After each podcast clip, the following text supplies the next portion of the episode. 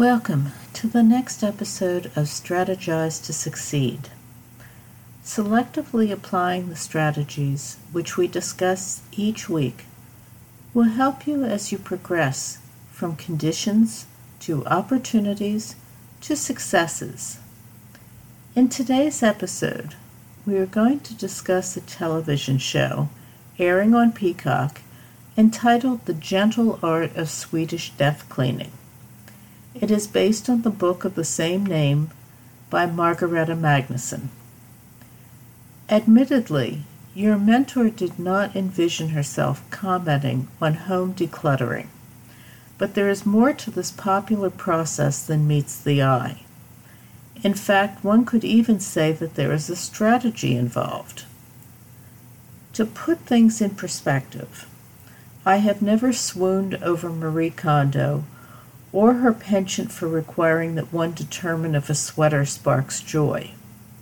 Nor do I envision the container store when I'm focused on my happy place. However, the concept presented by Ms. Magnusson and then developed for American television by Amy Poehler has given me, and maybe others, something to think about. At the outset, I believe that the notion of death cleaning is a bit of a misnomer and, as a result, somewhat off putting. Although the name attracts much attention, death cleaning does not actively involve death, and cleaning is not really the point of the endeavor either. Ultimately, the purpose of a death cleaning is to show kindness and respect to one's relatives and friends by taking stock of one's life through one's possessions, so that you can control their path of disbursement without burdening others. Don't just allow generations of stuff which is not loved or even appreciated to accumulate, assuming that eventually someone else can figure it out. This concept doesn't just apply to a dusty attic or an overcrowded shoe closet. There are two other very significant areas which should not be ignored one's papers and one's digital footprint. In the spirit of leading by example, I have begun the task of addressing my rather comprehensive paper trail. For me, this process includes all the research materials utilized for my previous publications, as well as the numerous book and article rough drafts not to mention a fourth grade book of poetry which I authored. Everything is rather well organized in file cabinets. It's not that I'm tripping over piles of dusty papers. But the question is even if I remain alive and well for another 50 years, what is the point of fostering the ongoing collection of papers, not to mention items? When considering how this death cleaning applies to my own life, the thought came to mind that the real impact of allowing this situation to continue is that it represents not so much a death, but a stagnation of my own thinking. And so I've begun a seemingly insurmountable process of shredding, and then more shredding.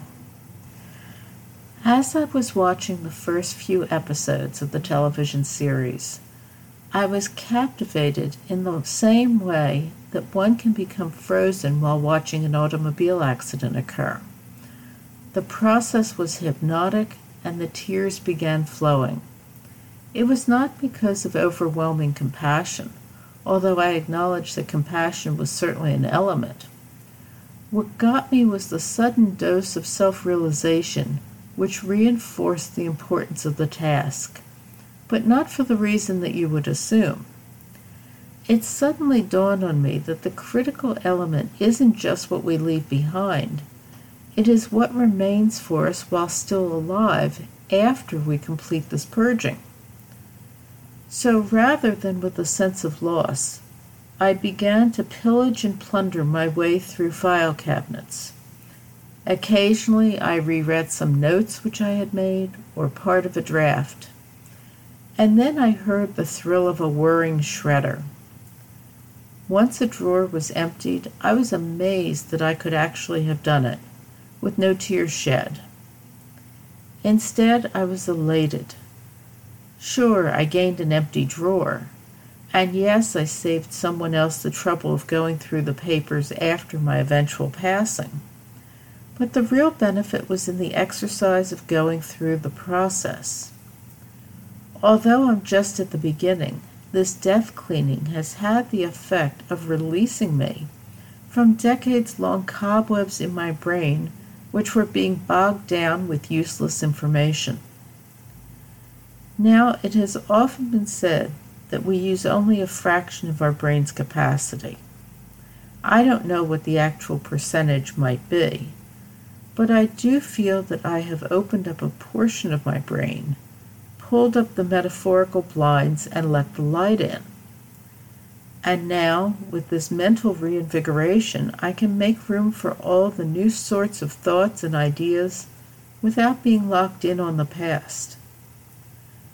Furthermore, this feeling has motivated me to continue on to the next drawer, and then maybe I'll switch off and explore a closet with greater enthusiasm. If you would like to pursue the opportunities available from a Swedish death cleaning, there is a certain framework to apply when proceeding so that you are not just wandering aimlessly. Understand that this process requires a constant barrage of decisions to be made. It is to be undertaken with almost military precision and a ruthless attention to detail. In an effort to make the cleaning easier, Ms. Magnusson suggested starting with storage locations and proceed with sorting, disposing, and organizing. I will tell you that I did not start this way. Although some may find taking that path easier and more enjoyable, it seems to be the area where I get bogged down, so I skip to the next section. The second part of the process is to go through your house and review all furniture and knickknacks, going from large to small. Throughout the entire process, distinguish between keeping those items which have meaning to you and releasing those which you don't care about. Once you've decided to part with an item, then you form separate categories by giving the items to those whom you feel would want them, donating to charity, selling or consigning, or trash. Although it may seem difficult at first, this sorting and parting with items amassed over time can have a very cathartic effect as the steps progress. Ms. Magnusson does advocate that one allow a box for personal mementos, such as photos or letters, which have sentimental meaning and which you'd like to keep throughout your life. As an aside, consider answering the question of why keep a photo of someone whom you don't recognize. If the object of the photo cannot be identified, why should it claim a space amongst your valuable possessions? Do not overlook your digital life. Keep track of your login information for those sites on which you depend, such as banking and insurance, so that whomever you designate will have the necessary access when appropriate. This can be accomplished by making a hard copy or using an online vault. This process is not a one and done. Just as you evolve throughout life, so does this cleaning. At different times, various items have greater or lesser significance for you. At these evolving stages, it becomes your responsibility to update the cleaning process even after you think that you've completed the project. Always have a bag or box handy so that you can continue to move items out as you come across them. One of the nice features of this approach is that there is no need to wait until your death to gift an item to a friend or relative. If you have something special which you want to bequeath to someone, why wait? Send it to them with a note and you can have the pleasure of hearing about their reaction. That way, the gift becomes more than an item, it becomes an engaging experience for both of you. There is a general concept which applies regardless of your choice to undertake a Swedish death cleaning. Because you see something for sale, and even if you have the money for it, doesn't mean that you should buy it. That may seem like a radical thought, but first hear me out. Instant gratification is, at best, a childlike response.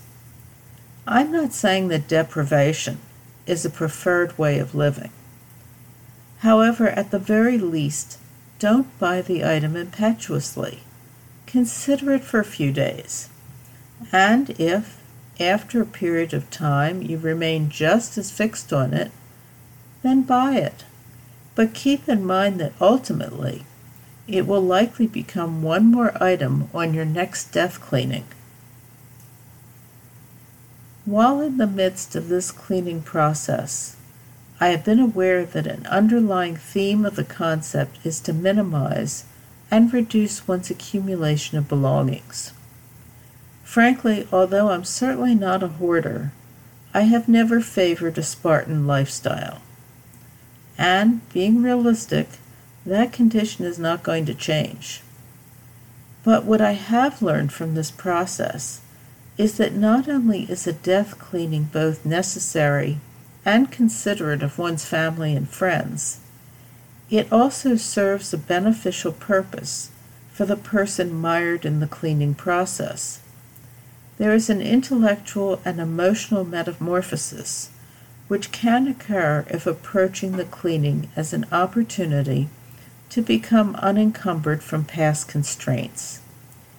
That transition can become a wonderful entry into your next phase of discovery and development. Thank you for sharing your time today. Remember, your application of strategic decision making approaches can result in more beneficial outcomes for you, both professionally and personally. Why not turn that process into your opportunity?